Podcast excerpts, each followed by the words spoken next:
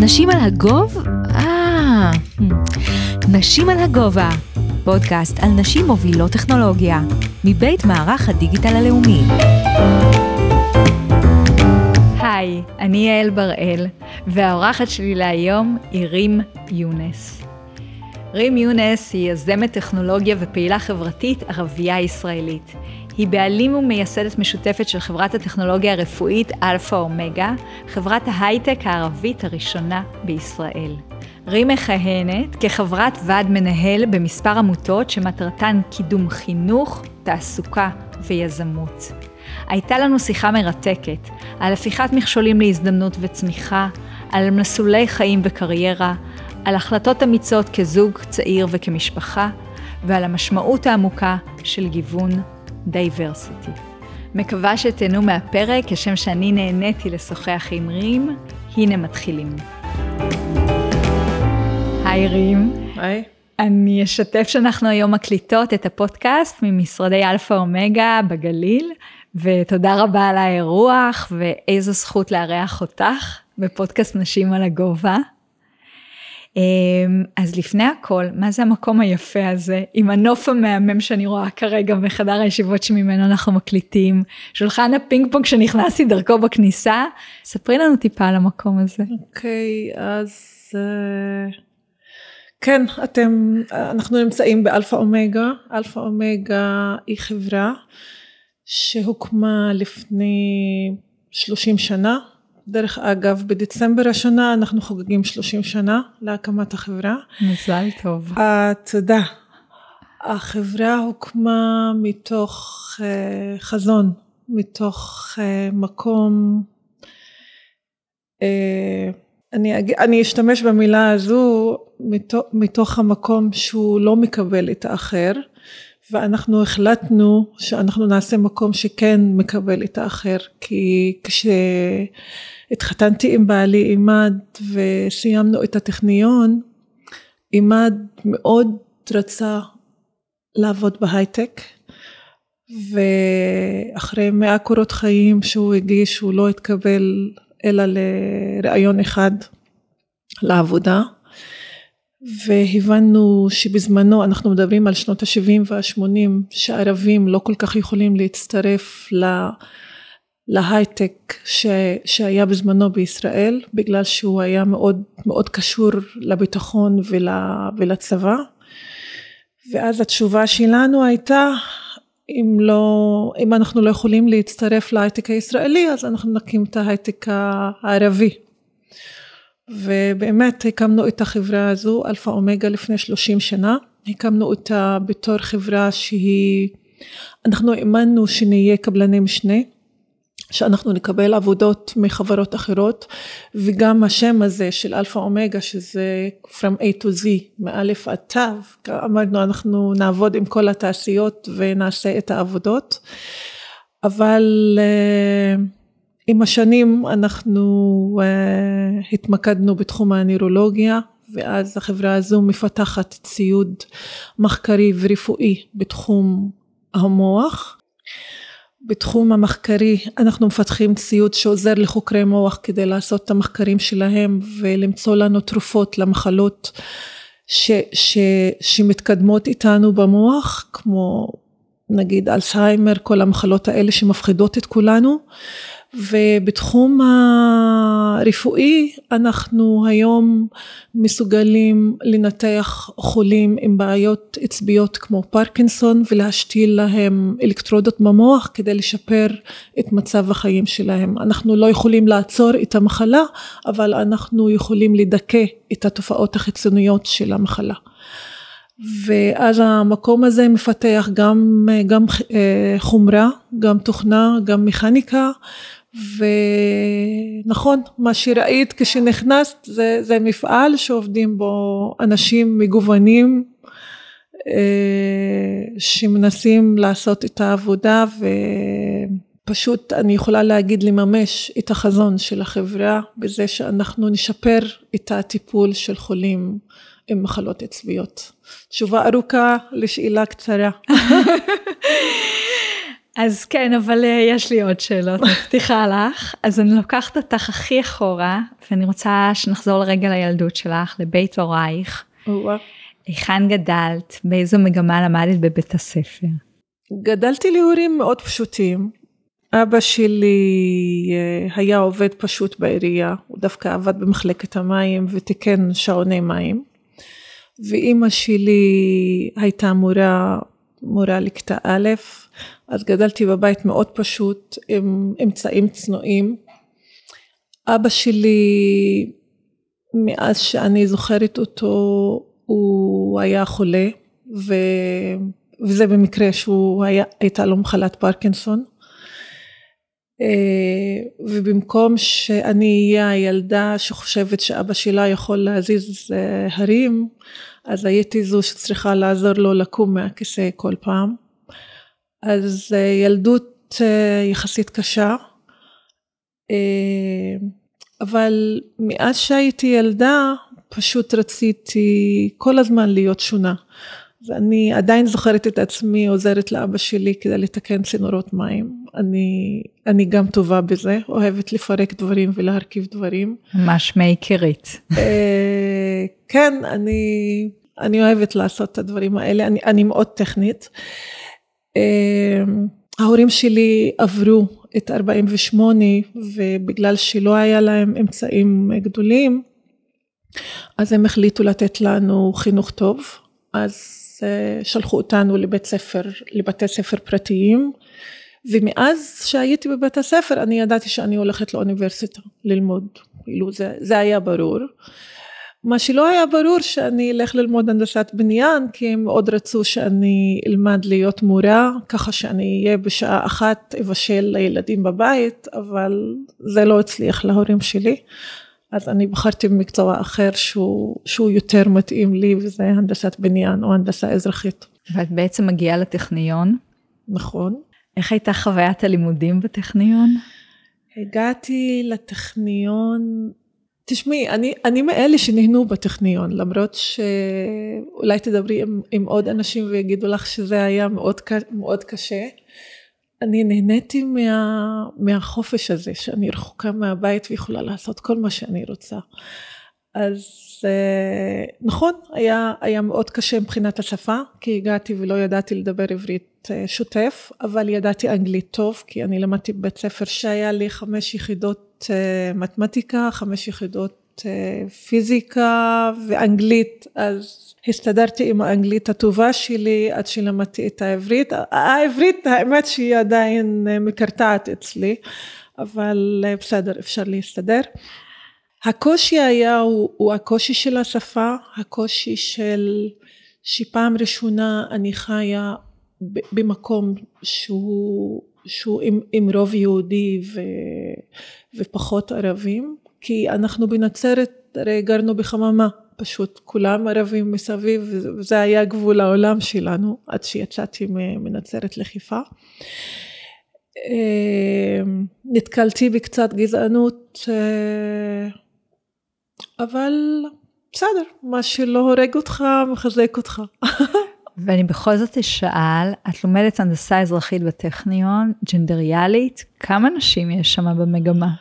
בזמנו לא היה כל כך הרבה אנשים, גם לא היה הרבה, הרבה ערבים, אבל במיוחד בפקולטה של הנדסת בניין היה, היה יותר ערבים משאר הפקולטות בטכניון. ונשים אני, כמה... נשים, אני יכולה להגיד לך, כש, כשהתהלכנו בטכניון, הבנות כשהלכו בטכניון, אז היו הרבה גברים שהסתכלו עליהם, אז אה, זה, זה, זה כבר מסביר את, ה, את העניין הזה. לשמחתי הדבר הזה השתנה היום, אנחנו רואים יותר מ-20 אחוז של סטודנטים ערבים בטכניון היום, אני חושבת שאחוז הסטודנטים הערבים בטכניון היום זה משהו כמו 23 אחוז, וה-60 אחוז מתוך ה-23 אחוז האלה הם נשים. שה, שהנוף השתנה לגמרי ואני מאוד שמחה לזה. את אה, שיתפת שבעצם את אה, יחד עם עימאד, אה, בעלך, מקימה את אלפא אומגה, תקני אותי, זו חברת ההייטק הערבית הראשונה בישראל. נכון. בואי נדבר טיפה, כי נתת לנו ככה סקירה רחבה של העשייה של אלפא אומגה, בואי נדבר טיפה על הטכנולוגיה אה, שעומדת מאחורי. מה שאנחנו עושים, אנחנו רוצים למצוא נקודה מסוימת בתוך המוח שלנו, ששם צריך להשתיל את האלקטרודה. והמכשור של אלפא אומגה הוא עוזר כדי לנווט את מנתח המוח לנקודה הזו. אז בואי נדמיין לנו שאנחנו עכשיו כולנו, אני, אני לוקחת אתכם לספרד, אוקיי? אבל אנחנו ניכנס בקו ישר לאירופה מהצפון המזרחי, אנחנו ניכנס בקו ישר ואנחנו עצומי עיניים, אנחנו לא רואים כלום, כי אנחנו נכנסים עם אלקטרודה לתוך המוח ואנחנו לא רואים כלום. אז תדמיינו לעצמכם שאנחנו מתהלכים בתוך אירופה עכשיו, אנחנו מתחילים לשמוע גרמנית ואז אנחנו מבינים שאנחנו בגרמניה. אנחנו מתקדמים עוד קצת, מתחילים לשמוע צרפתית ואנחנו מבינים שהגענו לצרפת. אנחנו ממשיכים עוד טיפה, מתחילים לשמוע ספרדית ואז בינגו, הגענו לספרד, אוקיי? ומה שקורה במוח שלנו, שהמוח שלנו הוא בנוי מהמדינות האלה ולכל מדינה יש את השפה שלה. ותוך כדי כך שאנחנו מכניסים את האלקטרודה לתוך, לתוך המוח שלנו ואנחנו עוברים ממקום מאזור לאזור ושומעים את השפה עד שאנחנו פוגשים את השפה שאנחנו כן מחפשים אותה ואז אנחנו אומרים למנתח המוח הנה הגעת ואז מנתח המוח מוציא את האלקטרודה שלנו ומכניס אלקטרודה קבועה שהיא, שהיא לא שלנו. מרתק. כולנו מדברים על היום על AI, זה פוגש את הטכנולוגיה שלכם, אם בכלל? זה פוגש את הטכנולוגיה שלנו עכשיו. אנחנו מפתחים הרבה דברים שהם מבוססים על ה-AI,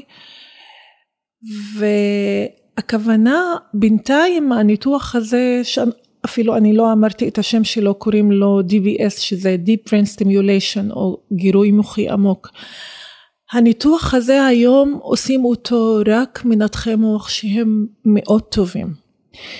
ואז כדי להנגיש את הניתוח הזה ליותר אנשים אנחנו צריכים יותר רופאים ויותר מנתחי מוח שיעשו את הניתוח הזה ואז דרך זה שאנחנו עושים את הטיפולים שלנו יותר פשוטים, יותר אפקטיביים ויותר מהירים, אנחנו נוכל להנגיש את זה גם למנתחי מוח שהם מתחילים.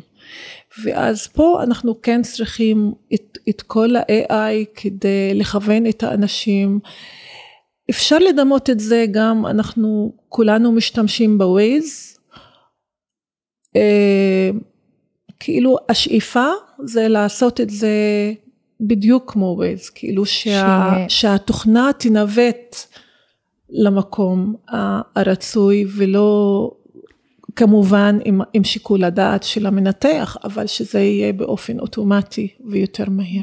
וכשאת אה, ממשילה את זה לווייז, זה באמצעות למידת מכונה או באמצעות למידה וחוכמת ההמונים שמזינה את המכונה כל הזמן? זה גם וגם, זה חוכמת ההמונים, במיוחד גם החוכמה של אותו מנתח, כי המנתח הזה, אם הוא כבר, או המנתחת הזו, אם היא כבר עשתה 100 ניתוחים, והיא אוספת את כל המידע שלה.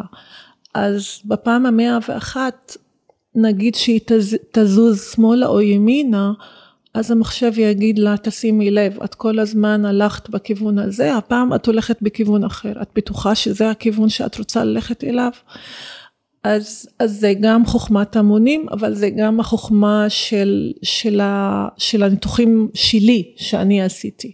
שמבוססים על big data שאתם אוספים נכון. כלל המנתחים גם יחד. נכון. אמ, אנחנו יושבים כאן בחדר הישיבות, mm-hmm. וממש על הקיר כתוב ה-statement uh, mission שלכם, או אני רואה את הייעוד וערכי החברה. אני אשמח שתשתפי.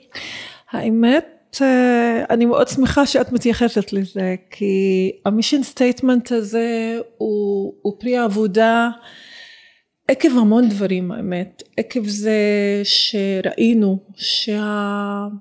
שהחברה הערבית, אחרי כמה זמן אנחנו, אנחנו הקמנו את החברה וכל הזמן היינו מסתכלים בתוך החברה כך ודואגים איך שהחברה תצליח.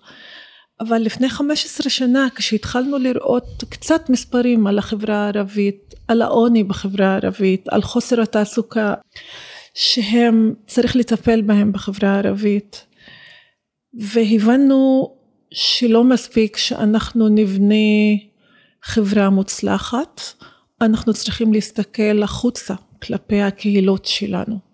ואנחנו, אם אנחנו רוצים לחיות בטוב, אז כולם צריכים לחיות בטוב. ובתקופה הזו אנחנו התאספנו והחלטנו לשנות את ה mission statement שלנו, וחיפשנו מי הם ה stakeholders של, של החברה, ואיתרנו ארבעה stakeholders, שזה החברה עצמה, הלקוחות, העובדים והקהילה ש, שממנה אנחנו מגיעים. ולכל אחד מה, מה stakeholders האלה אנחנו הבטחנו להם הבטחה. לחברה שלנו הבטחנו שאנחנו ננהל אותה ביושרה ושכל שנה נגדיל אותה ומגדילים אותה דרך הלקוחות כי אנחנו חברה בלי השקעה, אנחנו חברה שקוראים לזה bootstrap, כאילו אנחנו אוכלים ממה שאנחנו צדים כל יום. זה, אין, אין לנו אנשים שמממנים אותנו. אז בגלל זה מאוד חשובים לנו הלקוחות, וכל לקוח שהוא מתחיל להיות לקוח של אלפא אומגה חייב להישאר לעד לקוח של אלפא אומגה, אז אנחנו מבטיחים לו שאנחנו will exceed your expectation, כאילו אנחנו... נעלה הציפיות. בדיוק. הלקוחות שלנו הם נפגשים עם, ה, עם העובדים שלנו, אנחנו לא מכירים את כל הלקוחות שלנו, ולכן אנחנו צריכים גם להבטיח לעובדים שלנו שאנחנו נאתגר אותם בדברים שהם טובים, הם נעודד אותם להיות מנהיגים והם יקבלו את הפיצוי המתאים לעבודה שלהם. והעובדים שלנו מגיעים מקהילות ואז אנחנו כן רוצים שהם בקהילה יסתכלו על העובדים שלנו בתור רול מודל, ואז אנחנו מבקשים מהעובדים שלנו שיחזירו לקהילות שלהם, ובקומיוניטי זה מאוד חשוב כי אני מאוד מתעסקת בזה, אנחנו אומרים to foster leadership and diversity and inspire the new generation, כאילו לתת השראה לדור החדש, ובאמת אנחנו עושים את זה, ואת המישן שלנו היא, היא, היא לא תלויה על הקיר, אנחנו כל יום מסתכלים עליה, מודדים את כל מה שאנחנו עושים לפי המשן שלנו. לגבי values, ה-value הראשון הוא diversity, אה, ואפשר להתווכח שזה לא value, אבל בשבילנו זה כן value. זה גיוון, ספרי לנו על הפרופיל של האנשים גם שמועסקים באלפא אומגה, כי אני מניחה שזה זה מאוד מגוון. אנחנו הכנסנו את זה לvalues שלנו, כי זה מה שהביא אותנו לפתוח את החברה. חוסר ה diversity שהייתה בישראל לפני 30 שנה.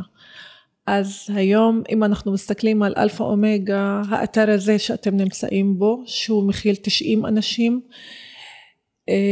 הגיוון הוא לא רק, אה, לא רק ערבים יהודים, הגיוון הוא, הוא גם נשים גברים, אנחנו מאוד גאים להגיד שאנחנו ב-48 אחוז נשים במקום הזה. מהמם.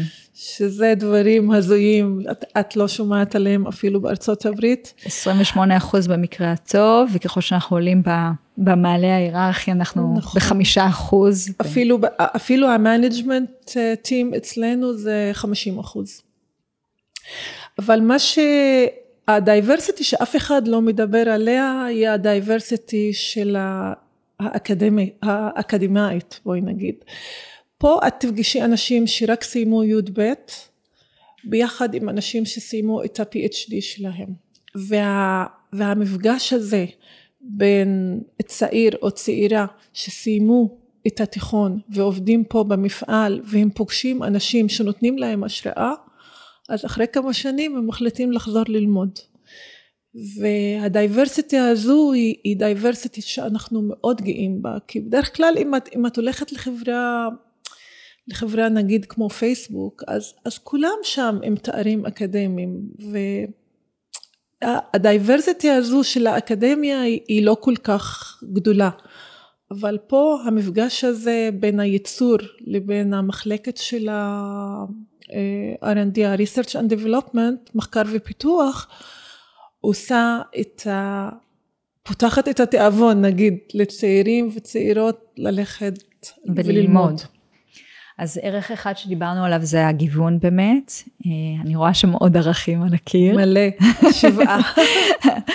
אז uh, מי שירצה כמובן uh, לקרוא את התיאור המלא של הייעוד ושל הערכים, אנחנו מצרפים אותו כאן בתיאור הפרק. כן, אז הערכים מגננים איתי שזה אצילות, leadership שזה תכונה, מנהיגות שאנחנו מאוד רוצים שכל עובד באלפא אומגה יהיה מנהיג. Uh, אנחנו מדברים גם על אורך רוח, על prudence, שפשוט העובדים שלנו נכנסים לתוך חדרי הניתוח, אתם, הם צריכים להיות מחושבים ולא לעשות דברים שהם לא מחושבים עד הסוף. בסופו של דבר יש חולה או חולה שהם על המיטה וצריך להעניק להם את הטיפול הכי טוב כדי להחזיר אותם לחיים נורמליים. ובשביל זה גם צריך אומץ, שזה ה-courage וה-honesty, שזה למרות שזה רשום אה, פה בתור אחרון, אבל כמובן הוא, הוא הראשון, כאילו לעשות את הכל בשקיפות ובאמינות וביושרה. אז אני אספר ככה שהחברה שבבעלותכם זכתה ללא מעט אותות הכרה אה, על מובילות חברתית סביבתית בתעשייה בצפון ב-2014 וב-2018 אף זכיתם לפרס מובילי התעשייה שהוענק על ידי שר הכלכלה ונשיא המדינה. נכון. ואני יודעת וככה גם שיתפת אותנו שבאג'נדה שלך את אה, לא רק ערכית אלא גם מובילה חברתית וסביבתית. ואני גם יודעת שאת עושה לא מעט בעשייה החברתית יזמית ופעילה בעמותות, אשמח שתשתפי.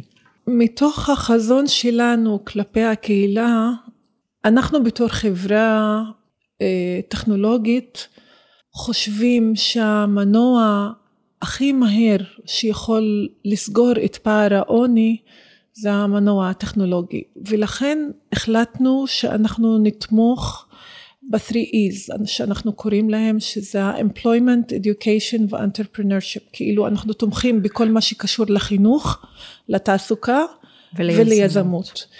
ושם אנחנו משקיעים את הזמן שלנו והכסף שלנו. זמן זאת אומרת שאנחנו יושבים בבורדים של עמותות שכן אה, מפתחות את שלושת האיז שלנו וכסף זה כמובן תרומה או שגם העובדים שלנו אה, משתפים נותנים מהזמן שלהם כדי כדי לקדם את, ה, את הערכים של החברה.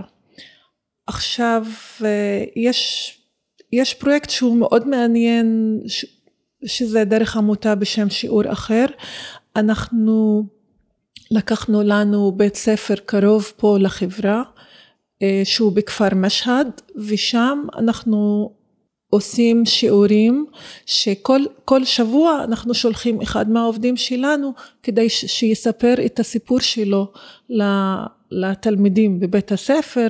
כדי ו... לעורר השראה? בדיוק. על כך, הדרך שלו? בדיוק. כדי שהם יסתכלו עליו ויבינו שהוא מגיע מאותו רקע שלהם. זה לא מישהו מתל אביב שמגיע ואומר להם שאני הצלחתי, זה מישהו שהוא אולי ישב על אותו ספ, ספסל באותו בית ספר. אז המסר הוא הרבה יותר חזק. ומה שיפה זה גם מצמיח אותו. כן. רים, את ששיתפת אותי, שלאורך הקריירה גם היה לכם אה, תקופה בתחילת אלפא אומגה שאתם עשיתם רילוקיישן אה, לארצות הברית. נכון. ואת גם שיתפת שהיו כמה תובנות, אסימונים שנפלו לך בתקופה הזאת. Mm-hmm. נכון. תרצי לשתף מתוך החוויה האישית שלך? כן, זה היה ב-2003 עד 2005. האמת שאנחנו פתחנו את המשרדים שלנו בארצות הברית ב-2000, כאשר מכרנו את, את המכשיר הראשון. בדרך כלל את מוכרת מכשיר ואת מאוד שמחה, אנחנו כל כך היינו מפוחדים כשמכרנו את המכשיר הראשון, כי מה יקרה אם המכשיר הזה יתקלקל באמצע הניתוח. ולכן ב-2003 החלטנו לעבור עם כל המשפחה לארצות הברית, שזה, שזו הייתה חוויה בלתי נשכחת, שנתיים. הייתי עם תינוקת בת חודש, נדה הייתה בת חודש, וג'וד היה בכיתה ב' או ג', אני כבר לא זוכרת, הוא, הוא לא ידע מילה באנגלית, הוא רק ידע את ה-ABC, והבת שלנו, דימה, היא הייתה בכיתה אה, ח' או ט', אני לא זוכרת. ולמדתי שם הרבה, והכי חשוב, למדתי כמה אני גזענית. למרות שאני כל הזמן מדברת על גזענות, אבל אני, אני הבנתי כמה אני גזענית, ואני, הסיפור הזה שהיה לי, שז'וד, הבן שלי שהוא היה בכיתה ג' נדמה לי, כן ג', הוא, הוא הגיע לכיתה והיה לו כל כך קשה, לא היה לו חברים ולא ידע לתקשר איתם ולא לא ידע אנגלית. ויום אחד הוא מגיע שמח הביתה והוא אומר לי, אמא, יש לי חבר. ואז בלי לחשוב אני שואלת אותו, אנחנו היינו באטלנטה אז אני אומרת לו, הוא שחור? ואז ג'וד מסתכל עליי ואומר לי, אני לא יודע. ואני הבנתי כמה אנחנו ההורים מחדירים את הדברים האלה לילדים שלנו בלי לחשוב. ג'וד הסתכל על החבר שלו וראה בו בן אדם, ראה בו חבר, ואנחנו המבוגרים המקולקלים מסתכלים על האנשים מבחוץ ואחר כך מחליטים אם הם חברים או לא. אז זה היה סיפור שאני, קודם כל אני לא אשכח את זה, אני מספרת את זה למרות ש, שזה בושה לספר כזה דבר, אבל זה רק כדי להראות שכולנו מדברים על דברים גדולים, על ערכים ועל זה, ובסופו של דבר כולנו, כולנו גזענים. כולנו מוטים, יש לנו אמונות שאנחנו מאמינים בהן והולכים איתן ומסנוורות אותנו לפעמים. כן. משהו שהרבה אנשים לא יודעים עלייך? אמ, אני מאוד ביישנית, קשה לי לדבר מול אנשים.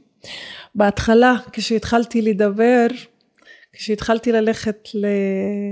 כאילו לדבר מול אנשים, הייתי תמיד לוקחת רסקיו, לפני שאני עולה לבמה ומתחילה לדבר. ו... וכל פעם שאני מדברת, אני מתרגשת מחדש.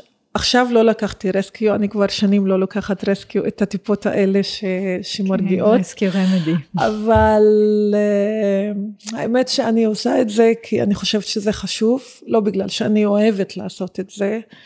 אני מעדיפה לא, לא לדבר מול קהל ולא להיות במדיה. את אמיצה. ולא לא נוח לי מול מצלמות. אז טוב שאין מצלמה היום. איזה כיף שבחרנו במדיום הזה. נכון, נכון. אני אה, חולקת איתך את החרדה, אני קוראת לזה חרדה, אבל אני איתך לגמרי. אה, בפודקאסט הזה אני משוחחת עם נשים בטכנולוגיה, על האתגרים הייחודיים לנשים בתחום הזה ובתפקידים האלה. אה, האם יש אתגרים ייחודיים לנשים ערביות בתחום? אני חושבת שהמון, המון אתגרים. כאילו, הבעיה המהותית, אני חושבת, לנשים ערביות בטכנולוגיה, שהן תמיד במיעוט. כאילו בכלל נשים בטכנולוגיה הן במיעוט ונשים ערביות הן יותר במיעוט. ואני מסתכלת על נשים שהן יותר שמרניות למשל, שהן עם אורח חיים שהוא קצת שונה, ו... וזה אתגר מאוד גדול, להיות בקהילה גברית לאישה שהיא שמרנית. ואני רואה שבאמת הנשים הערביות עשו קפיצת דרך ממש גדולה, אני, אני מאוד גאה ככה לראות נשים היום בתעשייה, אבל חשוב להבין שזה מאבק יומיומי, זה לא ש... בשנתיים הראשונות וזהו אחר כך זה, זה עובר לא זה מאבק יומיומי על כל אורח החיים השונה, שמצד אחד את רוצה לשמור על התרבות שלך ועל הדברים שלמדת אותם בבית ואת מגיעה מהם, ומצד אחר את, את רוצה להיות חלק מה, מהקבוצה הזו, ש, שזה לא פשוט, לא פשוט בכלל. אז יש לך שלושה ילדים. נכון. בת בן בת עם אה, פערים אה, די גדולים ביניהם, נכון? שבע שנים. כן. איזה מסרים וערכים את מעבירה אליהם? דברים שככה את טומנת. קשה לי להגיד שאני מטיפה מוסר, כי למרות מה שאת שומעת עכשיו זה, זה הוורז'ן המשופר של רים, כאילו, יש לי הרבה דברים גרועים, הרבה, המון, ואפילו הילדים שלי כבר מכירים את מה שאני אומרת, אני אומרת להם, תעשו מה שאני אומרת לכם, לא מה שאני עושה. כי... יפה, אני מאמצת את זה. כן, כי, אבל אני חושבת עצם העובדה שהם גרים איתנו והם רואים איך שאנחנו מתנהגים, זה נותן להם את הערכים שהם, שהם צריכים לקבל. אמ, הכי חשוב לפי דעתי להיות אמיתי, כנה, אה, עם יושרה, לא לשקר, עם אומץ. זה לא אומר לא לפחד, כי, כי אמיץ או אמיצה, זאת אומרת שעושים דברים למרות שאת מפחדת. אז בשבילי זה מה שאני, אני מסבירה להם שאומץ הוא לעשות את הדבר למרות שאתה מפחד. ולדאוג לצאת מאזור הנוחות. עדיף כל יום, אבל יום, יום כן יום לא גם לא מזיק. פשוט להיות מחוץ לאזור הנוחות. לעשות דברים שאתה לא כל כך רוצה לעשות אותם, אבל אתה יודע שהם טובים. כשיש את הלמה, אתה גם, יש לך את האיך, ואתה אוסף ומגייס את האומץ. נכון. אז מה החלום שלך? יש לך עוד חלומות שלא הגשמת? החלום שלי, אם אני אגיד לגבי אלפא אומגה, החלום שלנו, של עימאד ושלי, זה שאלפא אומגה תישאר הרבה יותר מעבר לחיים שלנו. ואלפא אומגה תהיה מקום שמחבר את כל האנשים ביחד. ואולי הוא, הוא הדוגמה לאיך אפשר לחיות ביחד. אם, אם אתה מצליח למצוא את ה mission statement הנכון.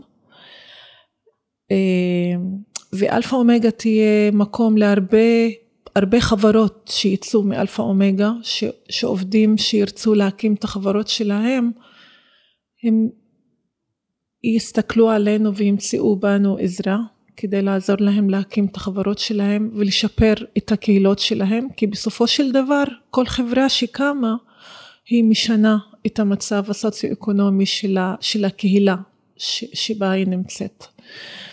אלפא אומגה היום יש לה עובדים, אני חושבת שזה ברדיוס יותר מ-70 קילומטר, כאילו אנחנו קולטים עובדים מהמשולש הדרומי עד, ל... עד לכפר יאסיף. ואנחנו משנים את המקום הזה על ידי תעסוקה איכותית, גם לאקדמאים וגם לאנשים, וגם לאנשים שהם לא אקדמאים. ברגע שמישהו או מישהי שרק סיים י"ב, במקום לעבוד בעבודה רגילה, הוא או היא עובדים בהייטק, אז זה נותן להם אופק, אופק שונה לגמרי. אז רק שאלפא אומגה תשאר מעבר לחיים שלנו. אז אה, רים, אני ביקשתי ממך להביא איתך תמונה אישית, שלוכדת רגע בזמן שהשפיעה עלייך. תוכלי לתאר מה אנחנו רואים כאן בתמונה? אה, כן, זה מראה לי שהייעוד שלי היה להגיע לישראל, ואני אסביר. אבא שלי נולד ברפובליקה הדומיניקנית, ובגיל 17 הוא, הוא לא היה אמור לחזור לישראל, אבל קרה משהו והוא חזר לישראל. ולפני שהוא יצא משם, הוא היה בן, בן 16, הוא הלך לעשות תעודת זהות שם, והתעודת הזהות הזו הייתה בתאריך ראשון ליולי 1935. והתעודה הזו, אף פעם לא ראיתי אותה, עד שלפני שנתיים החלטנו לנסוע לרפובליקה הדומיניקנית כדי לקבל את האזרחות. אזרחות סמלית, זה, זה רגשי, כאילו, אנחנו רצינו להיות אזרחים כמו, כמו אבא שלנו. ואז אני מקבלת את תעודת הזהות שלי באותו תאריך, אחרי... ראשון ליולי? נכון. תעודת הזהות שהיא ראשון ליולי 22, ולא רק זה, אני בארכיון של הלשכה, אני רואה את תעודת הזהות של אבא שלי עם, ה, עם הטביעות אצבע שלו. אז זה היה פשוט מדהים, כאילו שאני מקבלת את תעודת הזהות באותו תאריך, אחרי, בואי נחשב את זה, 65 ועוד 22, 87 שנים. ואת בוחרת להביא את הסיפור של אבא, כי אני יודעת שהוא גם המנוע הרבה פעמים, אולי תתקני אותי, מאחורי הייעוד של החברה הזאת, או מאחורי העשייה, או לאו דווקא? ממש לא. אני חושבת שזה האיירוני של החיים, שאנחנו התגלגלנו לדבר הזה, כי התגל... ממש התגלגלנו לדבר הזה במקרה, אבל יכול להיות שזה היה מישהו למעלה סידר את זה, לא יודעת, או מישהי למעלה סידרה את זה, אני לא יודעת, אבל, אבל לפעמים אני חושבת על זה, ודרך אגב, אבא שלי לא זכה לטיפול הזה, הוא נפטר לפני שהטיפול הזה התחיל, אז, אבל אני יודעת שהוא מאוד מרוצה שאחרים מקבלים את הטיפול. אז לא, לא הצלחנו לעזור לאבא, אבל אנחנו מצליחים לעזור לאנשים אחרים. אני רוצה לשאול אותך אם יש שאלה שהיית רוצה שאני אשאל אותך. שהיית רוצה... אני רק רוצה שאתם תלכו הביתה. אהבתי את הכנות. לא. אז... אני חושבת, לא, שאלת את הכל. קודם כל היית מהממת. תודה. ממש. וזה מדהים לשמוע כל פעם שאת אומרת שאת לא אוהבת להתראיין, ואת כל כך מדויקת כשאת מדברת, וגם יצא לי להקשיב לך, שאת לא, פשוט לא יודעת כמה את טובה. אמ, רים יקרה, תודה רבה על הזכות לראיין אותך. תודה לכם, תודה לך, יעל, אני באמת מעריכה את זה, תודה.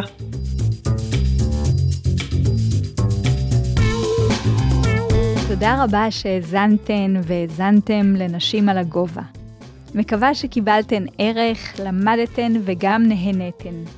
תמשיכו לעקוב אחרינו בכל מקום שיש בו פודקאסטים ולשתף עם חברות ועמיתים. אני יעל בראל, מנהלת קהילות מערך הדיגיטל הלאומי. נשתמע בפרק הבא. נשים על הגובה, פודקאסט על נשים מובילות טכנולוגיה. מבית מערך הדיגיטל הלאומי.